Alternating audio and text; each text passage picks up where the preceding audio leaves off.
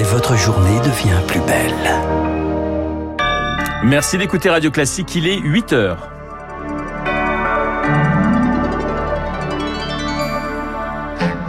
La matinale de Radio Classique avec Renaud Blanc. Il a 21 ans, c'est un soldat russe et il est le premier à être jugé pour crime de guerre en Ukraine. Son procès commence aujourd'hui.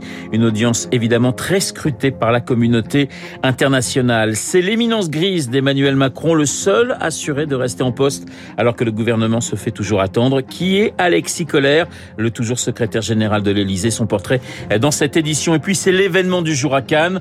Tom Cruise de retour sur la croisette. 30 ans après sa dernière montée des marches, il présente Tom Gun Maverick, la suite du blockbuster qui l'a fait connaître.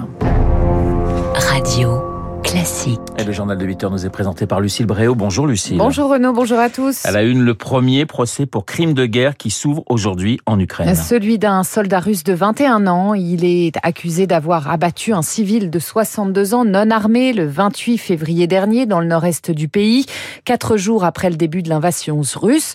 Inculpé de crime de guerre et meurtre avec préméditation, il encourt la prison à perpétuité, Julie Droin.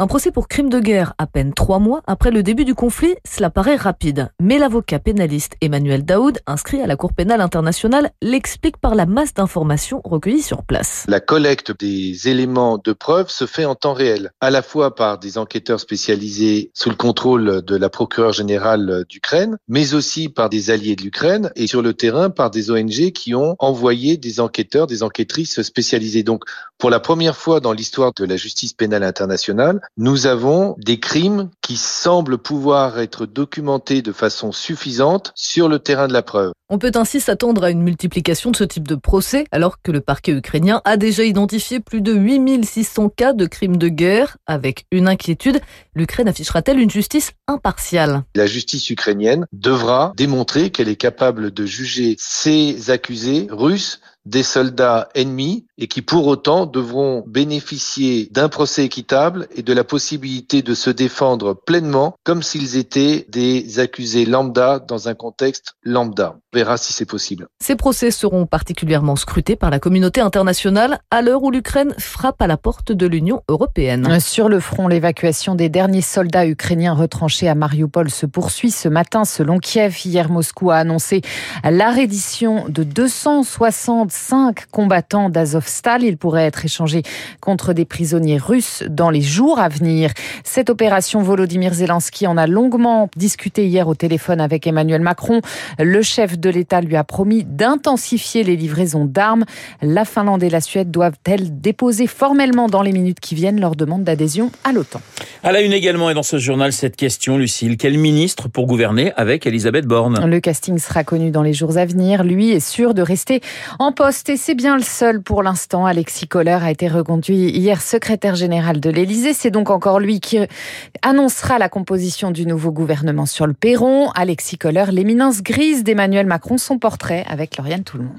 Le vice-président, la vigie, AK-47, les surnoms ne manquent pas pour qualifier le secrétaire général de l'Élysée, Alexis Collère. Ce haut fonctionnaire de 49 ans a rencontré Emmanuel Macron à Bercy il y a de ça 8 ans.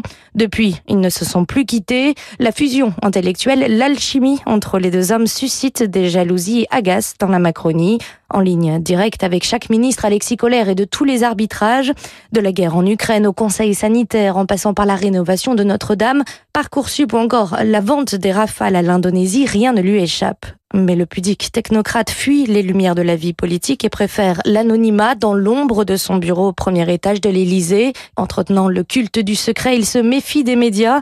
Son mutisme est à la hauteur de la confiance que lui porte Emmanuel Macron, le président de la République, qui a promis pour son second mandat d'être plus ouvert, ce qui implique donc de sortir de la bulle qu'il forme avec Alexis Collère. En le nommant de nouveau, il prouve donc qu'il ne peut vraiment pas s'en passer. Et sur le bureau d'Elisabeth Borne, les doléances s'empilent. Déjà, huit syndicats de la fonction publique lui demandent de renoncer au recul de l'âge départ à la retraite et de revaloriser les salaires, Émilie Vallès. Il faut une revalorisation forte et dans les plus brefs délais du point d'indice. Les syndicats entendent bien mettre la pression alors que le gouvernement a promis il y a deux mois de dégeler cet indice qui sert à calculer la rémunération des 5 millions et demi d'agents publics. Pour l'exécutif, c'est un vrai changement de braquet. Durant son premier mandat, Emmanuel Macron a toujours refusé de toucher à ce point d'indice, mais voilà, avec une inflation forte et durable, difficile de ne pas soutenir le pouvoir d'achat des fonctionnaires. Désormais, la vraie question est de savoir de combien sera revalorisé ce point d'indice.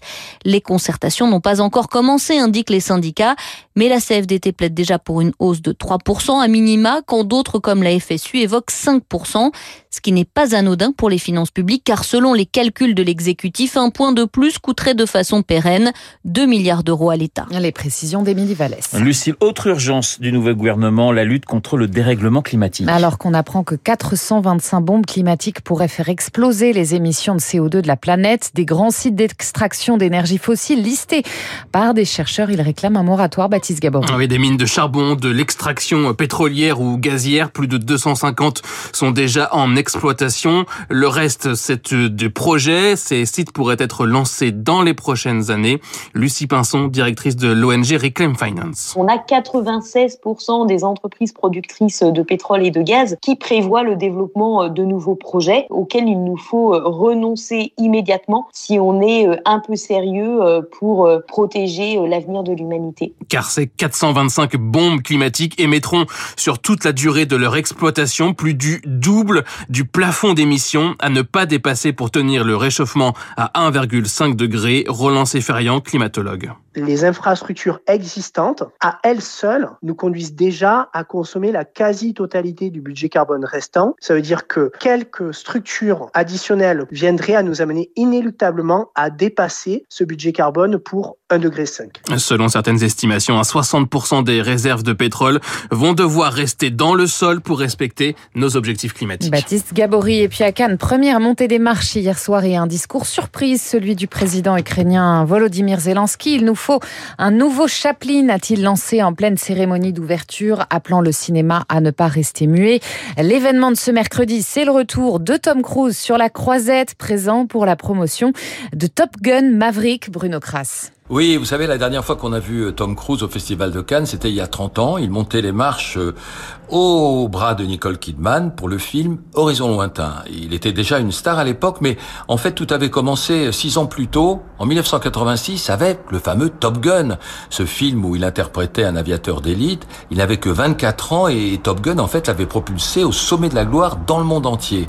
36 ans après donc, voilà Top Gun Maverick, la suite, où la star hollywoodienne qui fêtera quand même ses 60 ans en juillet campe un vieux pilote, cette fois, mais pas si usé ça, nous dit-on. Bref, ce soir à 19h, montée des marches, avec survol de la patrouille de France, pour lui rendre hommage, s'il vous plaît. C'est clair, la star de ce 75e festival de Cannes, c'est Tom. Cannes où la compétition officielle commence donc aujourd'hui. 21 films sont en lice. 60 ans bientôt, euh, Tom Cruise. En juillet. Et ouais. En juillet, il ne les fait pas. Absolument pas. Voilà, c'est les cascades certainement qui le, qui le mettent en forme. Alors, lui, à la palme d'or de l'édito politique tous les matins, c'est Guillaume Tabar qu'on va retrouver dans un instant. Lucille, on vous retrouve bien sûr à 9h. Je vous rappelle mon invité dans une poignée de secondes, Pascal Perrino, politologue, professeur émérite des universités à Sciences